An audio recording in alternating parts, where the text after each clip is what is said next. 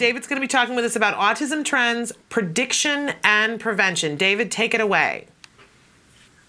This weekend, I listened on audiobooks to a book called Understanding Autism by Chloe Silverman. Chloe Silverman's a PhD from Princeton. She's hung out with Martha Herbert for the last 7 or 8 years, talked to a whole bunch of parents, and she wrote a really great history of the autism she was talking about. She talked about the turning point in autism was the era of Dr. Rimland, where Dr. Rimland basically said nonsense to the refrigerator mother. He also talked about a parent-driven movement, and he talked about the fact that love and loving children is the way we're going to get out of this mess. So I was fortunate over the years to be Bernie's personal attorney. I volunteered. It was free. But I got a chance to talk to him once a week, and we became friends. And when he was in hospice, he came out of hospice one more time to draft a sort of a manifesto of where he saw autism was going. And we spent 3 hours together, and it was an incredible discussion. He was absolutely the brightest, shiniest light in terms of where the future should be. And one of the things that Bernie saw is the development of the potential of both predicting and preventing autism. And it was interesting, in Chloe Silverman's last chapter to her book, it's exactly where she went. And she said, this is likely going to be something that may define the future. What may also define the future, though, is the darker elements. And that is, there's a lot of movement right now, the geneticists, to go ahead and use the information on the cluster of genes to abort these precious children in the womb, which is unbelievably crazy. But just like in Down syndrome, where the Down syndrome community raised money to make delivery safer, only to find out that the genetic information was used to abort children. 94% of all Down syndrome kids are aborted. So what I'd like to talk today is the development of what's happened since Bernie's death, and that is my work in the last 4 years at a couple of foundations, the Northwest Autism Foundation and the Forum, which is a think tank, on how do we develop a comprehensive global policy on predicting autism and then preventing it once we can predict it. So let me go ahead and start with, where are we heading with autism? We've got the current rates of 1 in 68. What are the costs? What does the future look like? What's the history, really, of the foundations I've been working with in the think tanks? Have we solved previous problems?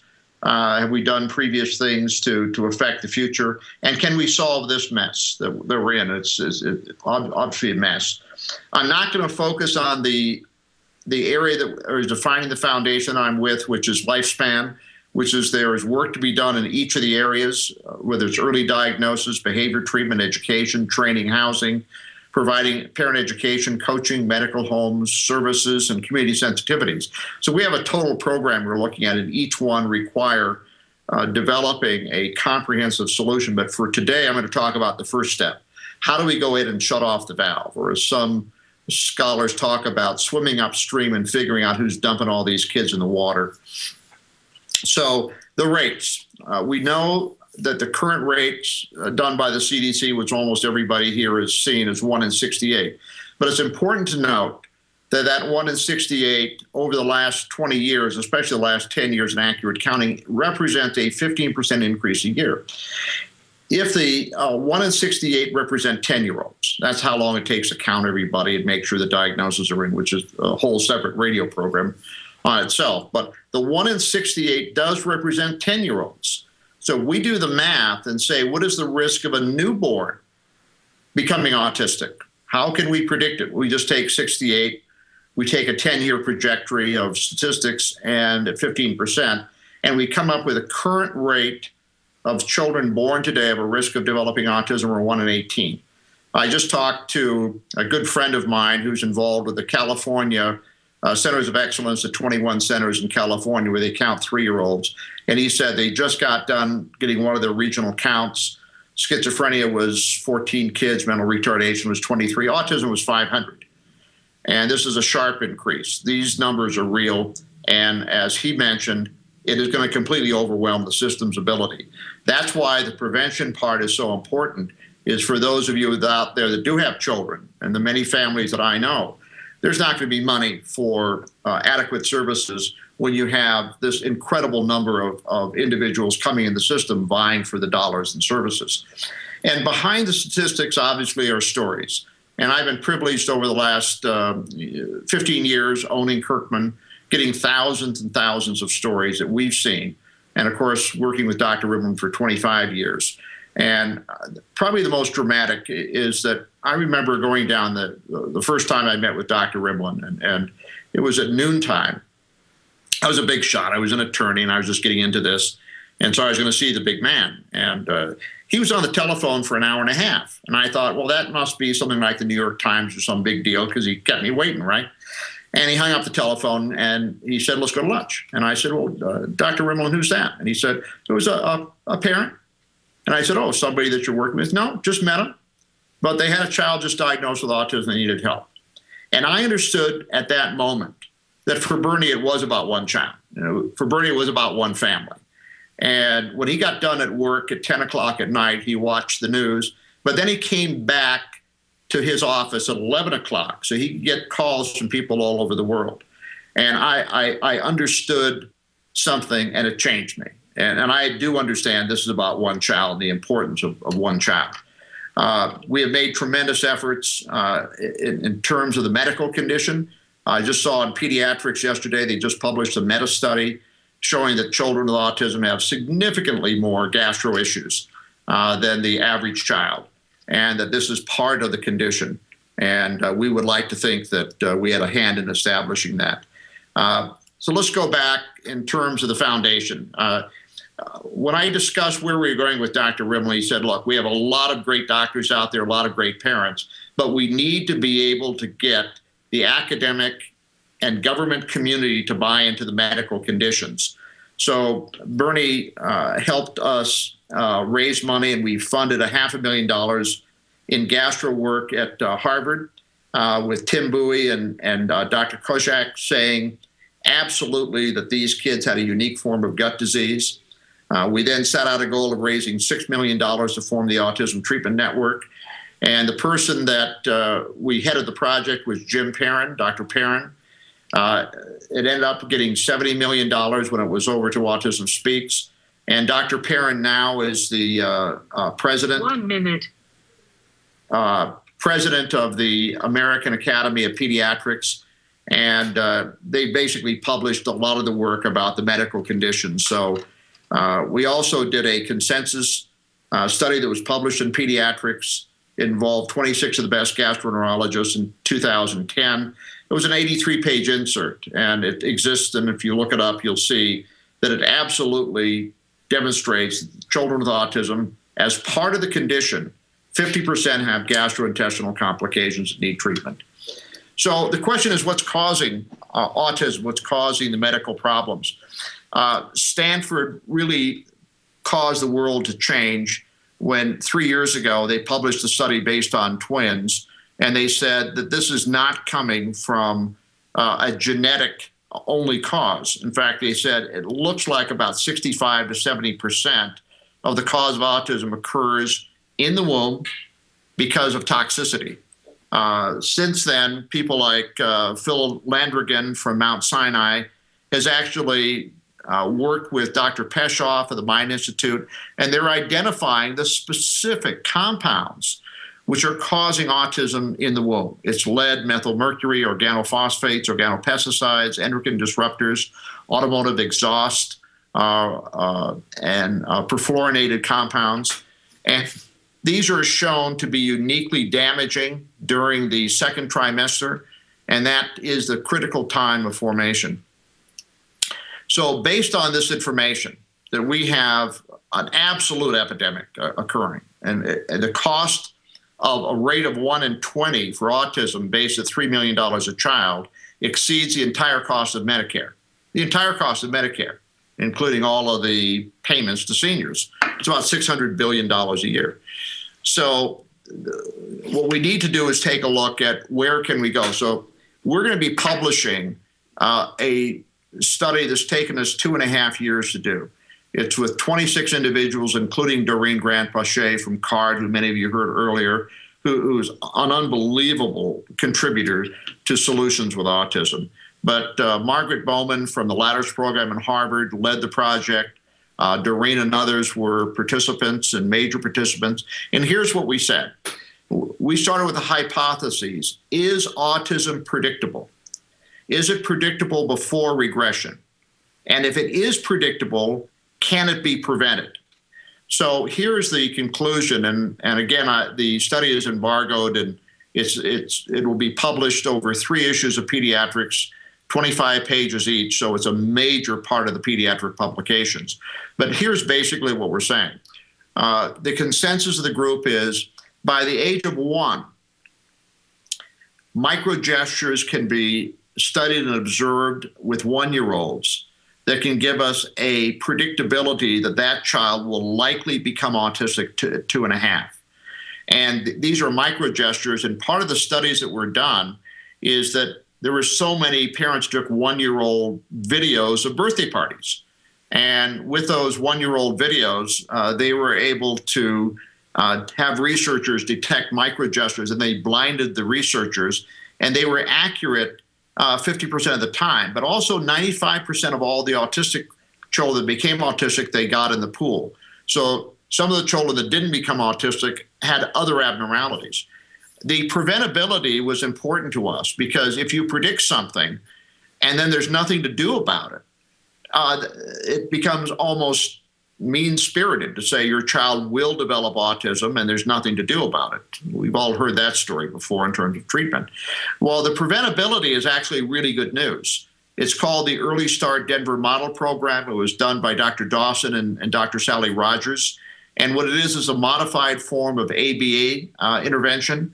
And with that intervention, that many of these children can, at the age of 2.5, develop no signs of autism. The Early Start Denver Model program is the model for intervention.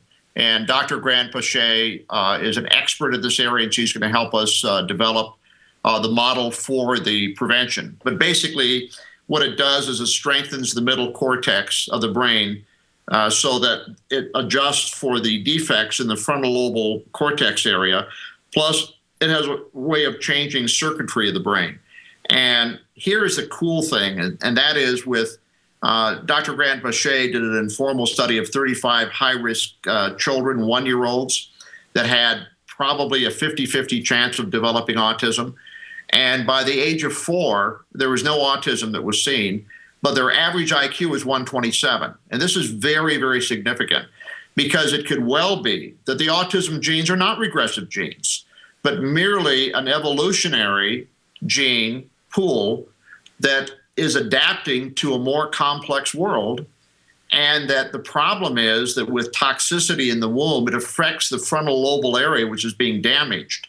And if that is the case, it is a travesty to abort these children.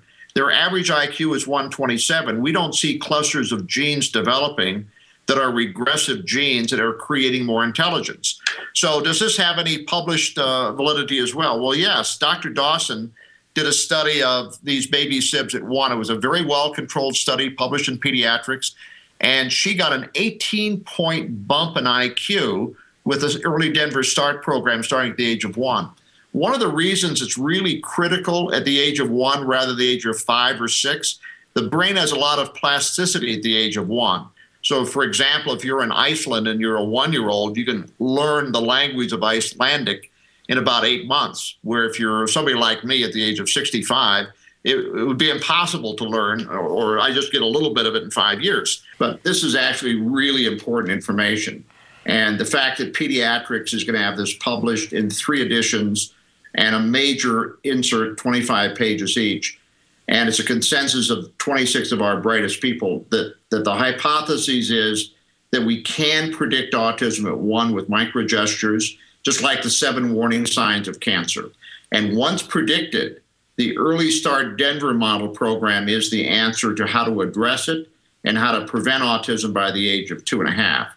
And as I mentioned before, in Chloe Stevenson's book that she just finished, her last chapter is saying, the early identification at 1 and the intervention is the best hope we have. And I completely agree with it. It's been my, my life. So what we're looking at now is the implementation of this program.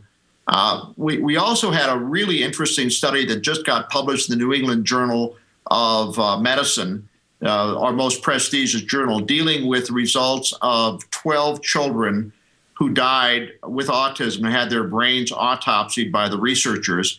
And here's what they found, very consistent with what we're talking about. They found that the damage done to the brain was in the second trimester, which indicates not a genetic but an environmental insult to those genes. The second thing they found is the circuitry problems occurred in the frontal lobal cortex area, and it was not as serious, and they suggested that that had an opportunity of being repaired. The other thing that they noticed is that that the damage needs to be repaired during this plasticity period of time from 1 to 2.5, when the brain has an amazing job of doing recircuitry. So even though it was only 12 studies of brains, and it sounds a little bit ghoulish, but this was the first time that they had done this with the brains of children. And it gives us a tremendous amount of confidence that what we're looking at publishing is consistent now with the hard science. So the next subject is, it's more than just autism. And this is a project we're doing at the Forum called P2I, or Preconception to Infancy.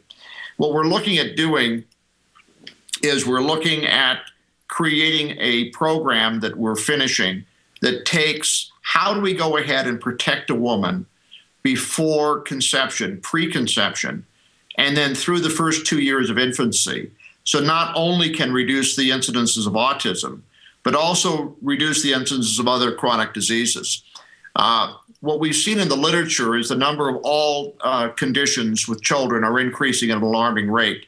And the types of diseases we saw for the first 50 years from 1950 to 1980, these are all going down. Tuberculosis, mumps, rheumatic fever, these are the episodal problems. But the chronic conditions done with inflammation problems and autoimmune diseases, which are autism, ADHD, Crohn's disease, multiple sclerosis, diabetes, asthma, and cancer, are all going up. Cancer is a leading death of all children under the age of 7. This is caused by environmental damage in the womb. So what are the numbers right now? The numbers are really shocking overall. And that is the miscarriage rate in this country right now is 31%. That's right from the New England Journal of Medicine, 31%. Preterm births are at 12%. And by the age of five, 40% of all of the children will have a chronic condition that will last them a lifetime, whether it be autism, asthma, allergic eczema, serious food allergy, celiac disease, ADHD, dyspraxia, bipolar conditions. And these conditions are being caused by problems that occur with toxicity in the womb and toxicity during the first 2 years of childhood. So these are serious problems. We talk about preterm. It's 12%. It lowers IQ by 8 points. It's a $26 billion a year problem. 10 times the learning disorders, 8 times the cerebral palsy.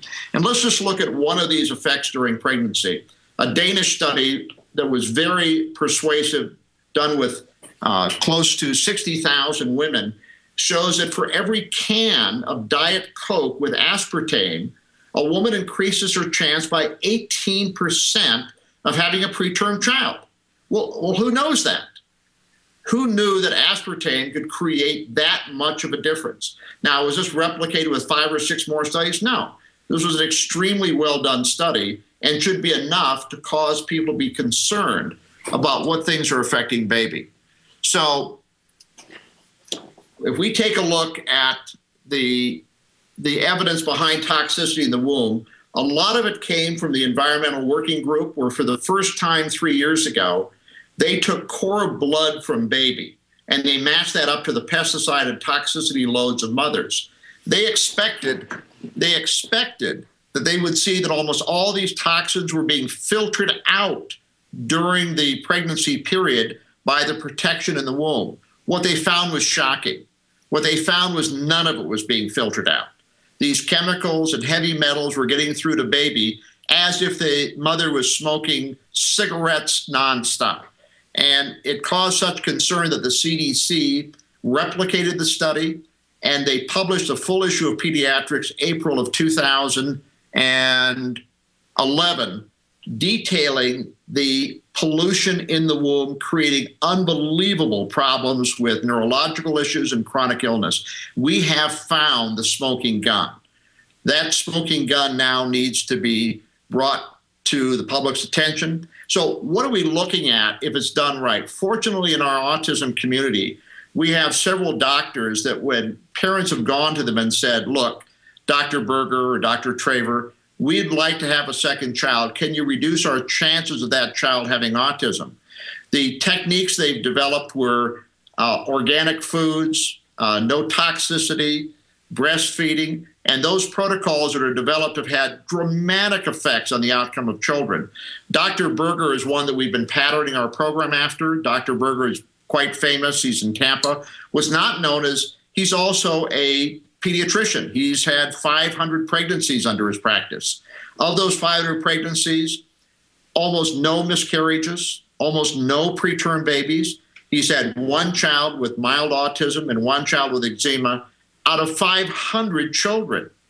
And we've seen this pattern develop with 4 or 5 other doctors. Dr. Rimland told me to take a look at a study done in 1990 at the Foresight study in England, and it was 367 couples that had enormous problems with other children. They had miscarriage rates of 38%, preterm rates of 17%, and they embarked upon a toxic-free, no chemicals, organic food, and with babies breastfed for the first year and a half.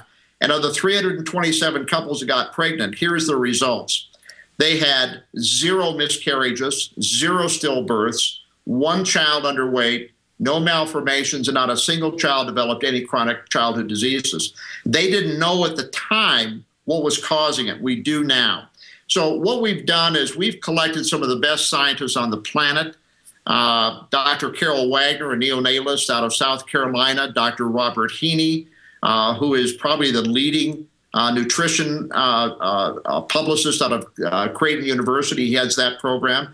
And Dr. Cedric Garland, an epidemiologist out of UCLA. That's the team we're putting together to put together a very interesting public campaign to reach 1 million families having children, and also implement the Early Start 1-year program. So part of what we're going to do is, if we're going to have something that's revolutionary, we have to have a technology that's revolutionary. And this is the most exciting part of this talk, is what we're developing with a very interesting format on the internet. There's a company that has developed a virtual environment that is almost the same if you were going to go to an autism conference. You can listen to CME courses. It looks like live technology. It's able to be done on the internet, but it's almost like you're going to a real conference. You can take CME courses. You go to forums. And as you're talking in English, people in Turkey can hear you in Turkish. This is unbelievably interesting technology. Every parent will have a workbook. The Early Start Denver program will be completely described on the site. The warning signs of the 1-year-old will be described. And we can have up to 100,000 people a day on this website. It's a very expensive project to create, and we're raising the money in our foundation. And we're going to go ahead and break this program sometime in November. But I can't exaggerate the importance of having a global discussion on 2 areas. Number 1 is how to recognize and prevent autism, and have that available for every single family, regardless of their financial circumstances.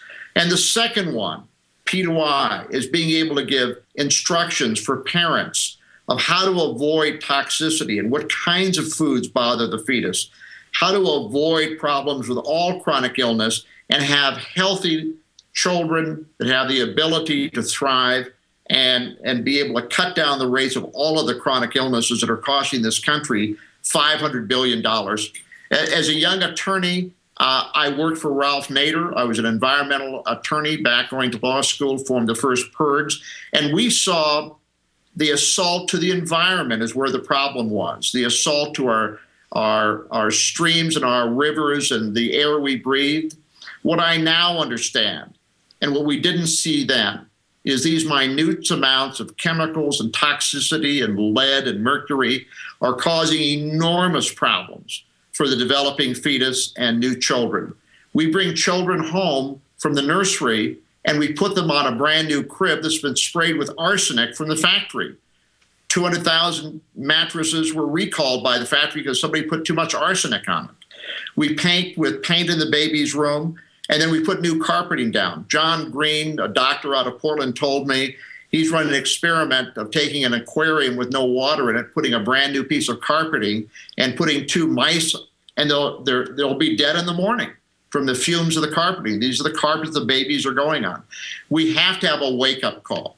This new technology will allow us to be able to communicate globally with everyone, get the information out. We're recruiting some of the best people for CME courses, some of the best people for TED presentations, and people will have access to this information, be completely free. I do want to say that I may be a pretty good lamp, but I'm not the electricity. The electricity that runs through me really is the life and work of Dr. Rimland, the direction that he gave me and the insights he gave me on where we need to go.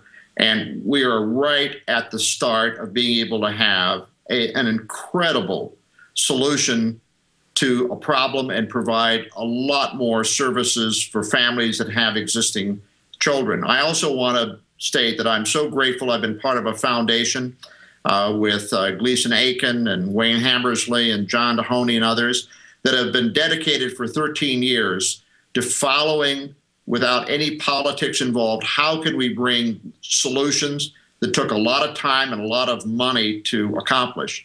So I think what we have is we have a foundation of moving forward. This technology that I'm describing, when people see it, they're going to be so thrilled. The campus is a beautiful, gorgeous virtual campus.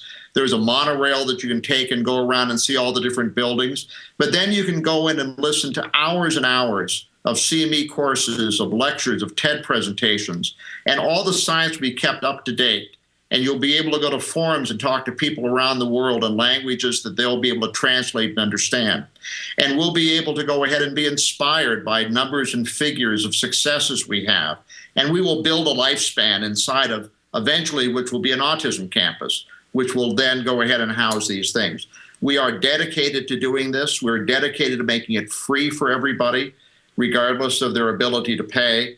And then what we need to do is get a whole bunch more doctors, providers, and healthcare people certified. But here's the cool thing.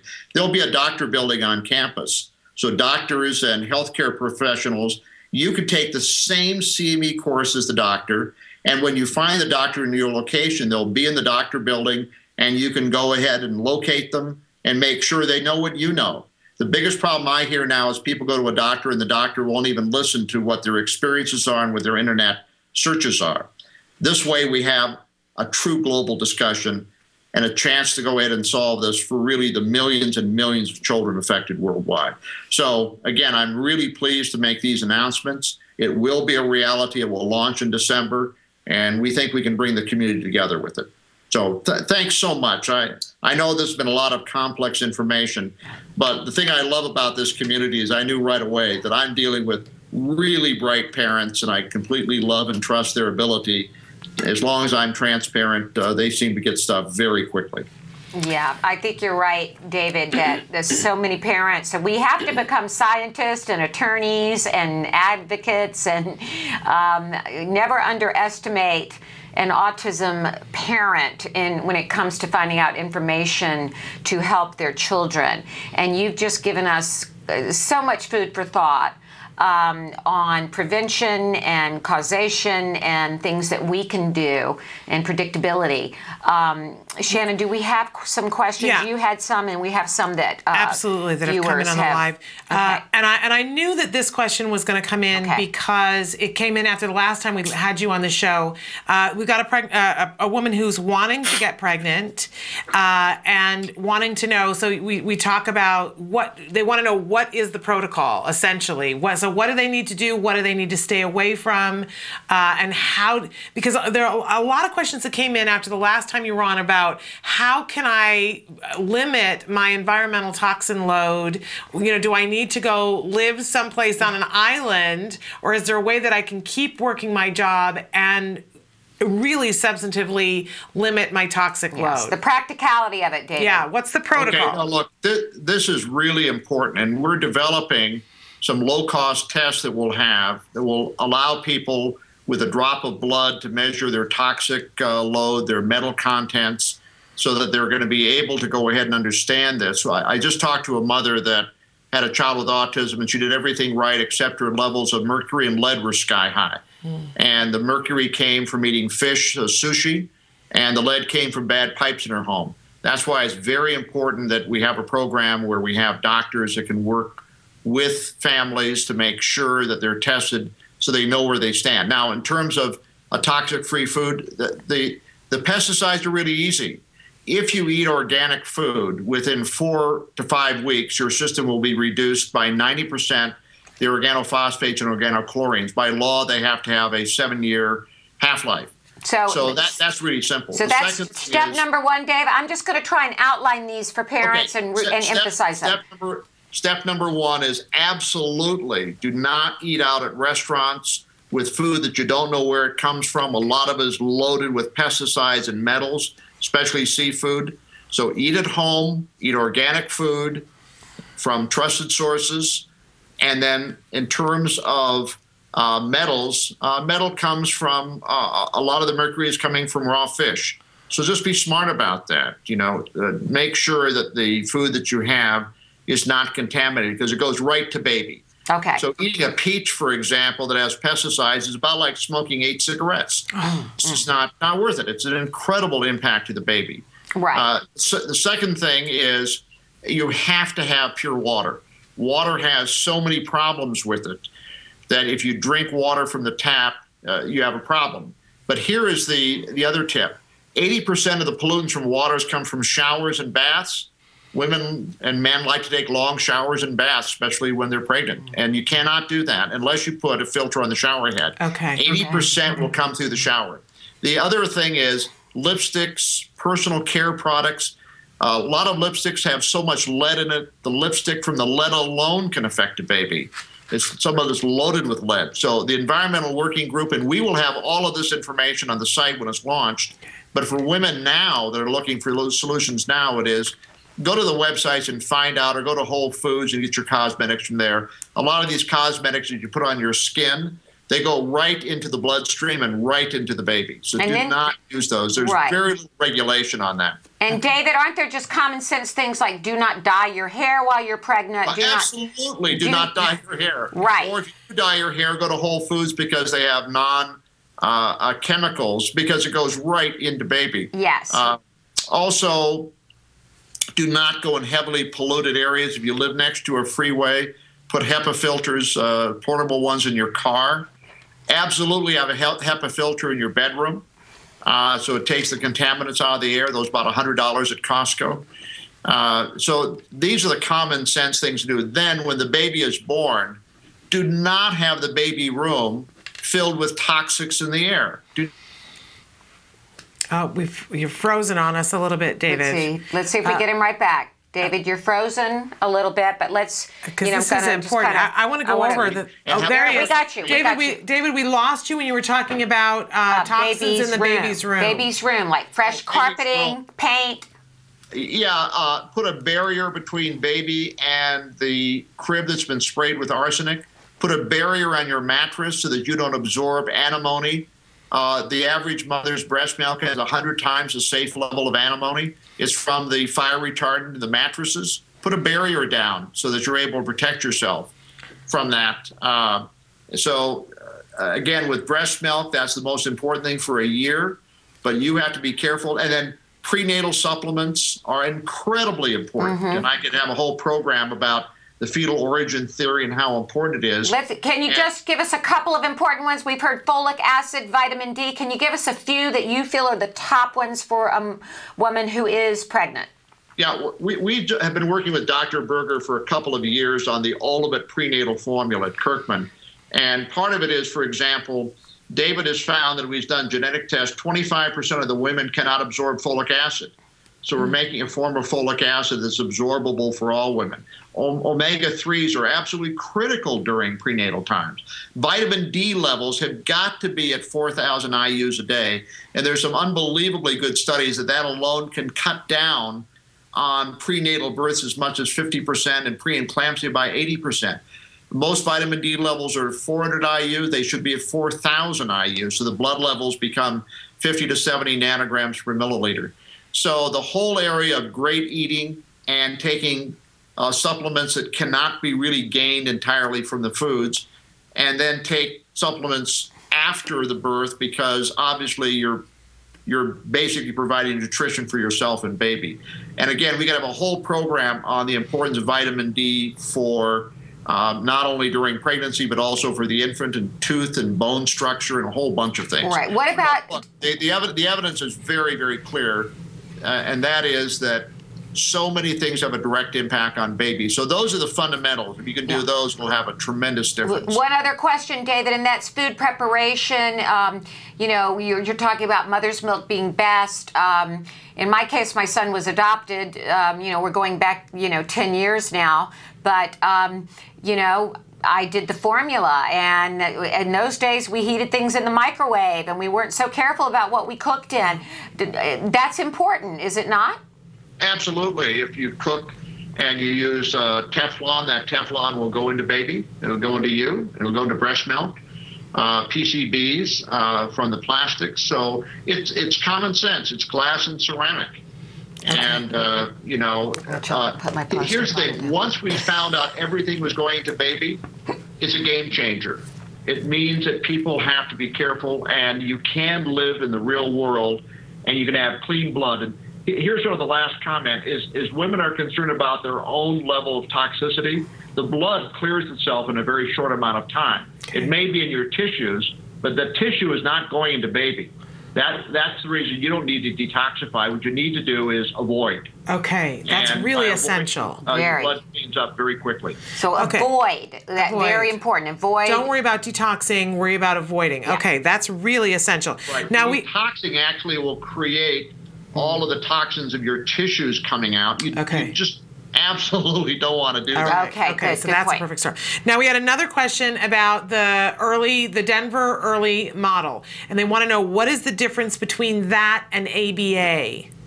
It's a form of ABA that was developed by Sally Rogers and by Dr. Dawson. Dr. Granpeesheh is probably the world's expert on it. Okay. You know, 1-year-old is a much simpler program, and that's why we're convinced we can do it with videos on our site.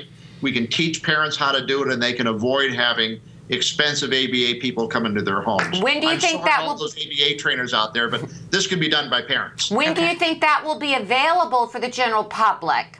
We're going to launch the site probably in November and December, and so we're going to work with people to develop this, and we hope to have it ready sometime by the first of the year and available free to everybody. So we'll obviously be covering that here on Autism Live and letting families know. Yeah, absolutely.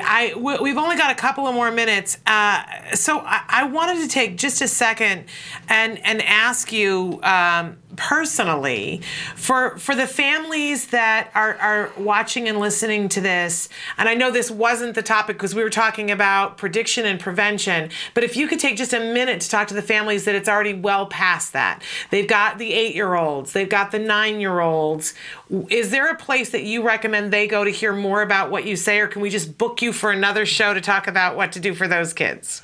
Well, we started a group called MAPS, which is, I was one of the founders, Medical Academy for Special Needs Pediatricians, and it's very successful. We're developing great protocols, but eventually going online with CME courses, training a whole bunch of healthcare professionals and doctors so that we can bring real treatment and we can level the playing field so every parent will know exactly what's new, what's out there. We get rid of all of these things that are not providing benefit. And it's really important we develop treatment. And that's not the subject of this program, but I'm just as passionate about that. Okay. I really want to be able to say, and the last comment is, the age between 20 and 30 is 10 times the death rate with autistic adults. Mm. And it's not because it has to be that way. It's they're not getting medical treatment. They're dying of seizures and heart attacks at 10 times the rate. We have to bring treatment solutions all through the lifespan, and we're also dedicated to that. It's just not the subject of this program. Right. Right. Absolutely. And we'll do that as a subject, because we do have a lot of parents out there with kids that are, you know, in elementary school and older, high school, and even young adults that can be helped tremendously by the information you're providing. Right. Right. And again, it's the same thing as the childhood gut conditions. It's homocysteine levels being too high. It's taurine levels not being right, causing seizures. I mean, a lot of it is simple, but we need CME courses and training. But the parents need to have access to the same information the doctors are getting so that they can, and that's the big shift we're taking. We have to democratize this information, and we have to make it current. And we will continue to cover, as you move closer to having this network happen in November or December of this year, and so people can tune in here. But is there any other place, too, that you want to direct them to find out more information about? And it's, again, it's VHI? Yeah, it'll be called VHI, and it'll become part of a project of the Autism Forum and the Northwest Autism Foundation. Our director is Beth McShane, and she's great. And look, anybody can call me personally or write me personally, and I obviously answer everything I get, and I'll provide as much help on a one-on-one basis as I can. I did learn from the great man that it is one-on-one. So, so they contact you at Kirkman? dkhumphrey@gmail.com. Oh, say that again, David. I was interrupting you. dkhumphrey@gmail.com. Okay. And so I'll provide as much help or links to whoever I can get help for them, and get me on any issue. Thank you so much for all that you're doing and for being with us and taking the time to do this today. You really made today special. Okay. Well, thank you so much, and it's exciting to be part of this.